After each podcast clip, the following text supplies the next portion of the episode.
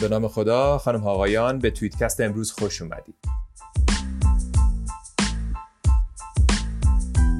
من علیرضا خنجری هستم میزبان شما در توییتکست که یک پادکست کوتاه برای زمانهای کپسولی شماست که قرار در اون درباره بازاریابی برندینگ و فروش صحبت کنیم. امروز برای سومین بار میزبان محشاد خاقانی هستم متخصص در حوزه فروش برندینگ و بازاریابی و مترجم کتاب همه بازاریاب ها دروغگو هستند. در تویتکست امروز شما خواهید شنید درباره داستان و سحر داستان پردازی در بازاریابی از زبان محشاد خاقانی.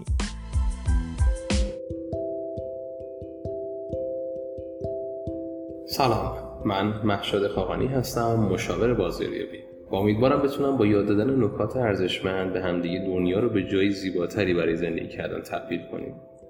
اگر یادتون باشه بر پادکست های قبلی در خصوص اثر بخشی روش ها و متد های بازاریابی و تبلیغات صحبت کردیم و همینطور ارتباط سلسله مراتب مازلو و حوزه تبلیغات و بازاریابی رو هم بیشتر به گفتمان پرداختیم که پیشنهاد می‌کنم اگر پادکست قبلی رو گوش ندین حتما به اونا گوش بدین تا داستان این پادکست رو کامل درک کنید اگر یادتون باشه گفتیم ست در کتاب خودش به این اشاره می‌کنه که بازاریاب ها دروغگو نیستند و داستانگوهای ماهری هستند که می توانند با مخاطبینشون ارتباط بگیرند و برای اونها داستان جذاب و شنیدنی رو تعریف کنند.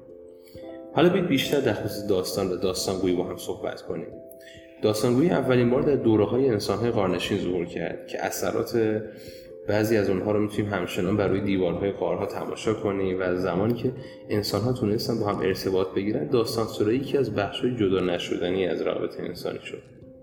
از نکات دیگه ای که بتونم براتون بگم اینه که وقتی می‌خوایم برای کودکان تصویر سازی کنیم و دنیا رو برای اونها شهر بدیم ما به داستانگویی روی میاریم و از اون طرف هم کودکان وقتی می‌خوان در مورد دنیاهاشون با ما صحبت کنن و در اونها قوطه ور بشن و حتی بتونن با دیگر دوستشون ارتباط بگیرن داستان های ایجاد می‌کنن در مورد عروسک هاشون اسمشون و چیزهایی که قطعا ما با اونها تا الان برخورد داشتیم. و دنیایی رو می‌سازن و به اون ایمان میارن و اون رو زندگی می‌کنن.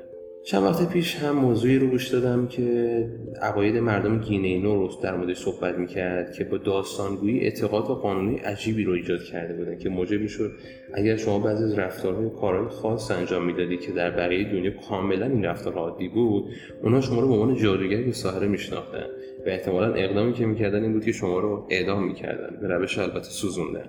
با این تفاصیل می‌تونم بگم که داستان و داستان چه جایگاه خاص و ارزشمندی تو زندگی همه ما داره. حالا اگر به این در بیزینس هم نگاه دقیق داشته باشیم می‌بینیم خیلی از موقعیت هایی که تو کسب و کارها موفق شدن در اثر همین داستان سرایی بوده. یاد خودمون خیلی از خریدامون و تصمیماتمون منوط به داستان هایی بوده که شنیدیم و تجربهشون کردیم. و چقدر ما برای برندها تبلیغات رایگان توسط همین داستان سرایی داشتیم.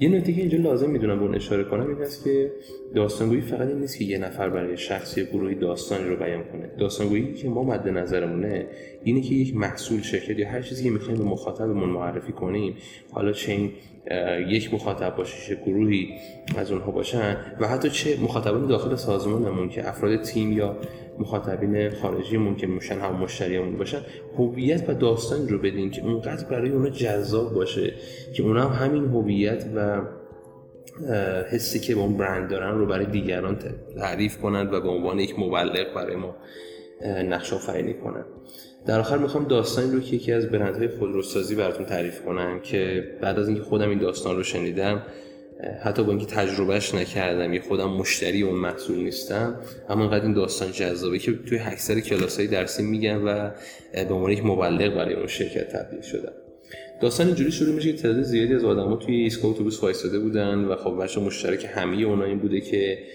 منتظر اتوبوس باشن. در همین موقع یک نفری در اون ور خیابون مشغول شستن یک اتومبیل هست. وقتی این مرد کارش تمام میشه وسایلش رو بر میداره و میاد توی ایستگاه اتوبوس منتظر اتوبوس وای میسی مثل بقیه.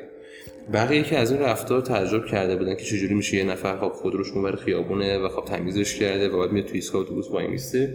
از اون سوال می‌کنن که علت این کار چی بود؟ و اون مرد جواب خیلی جالبی میده. میگه این ماشین خود من نبود. این ماشینی بود که ماشین کمپانی بود که من توی اون کار می‌کردم. و خب اون کارخونه کارخونه تویوتا بود.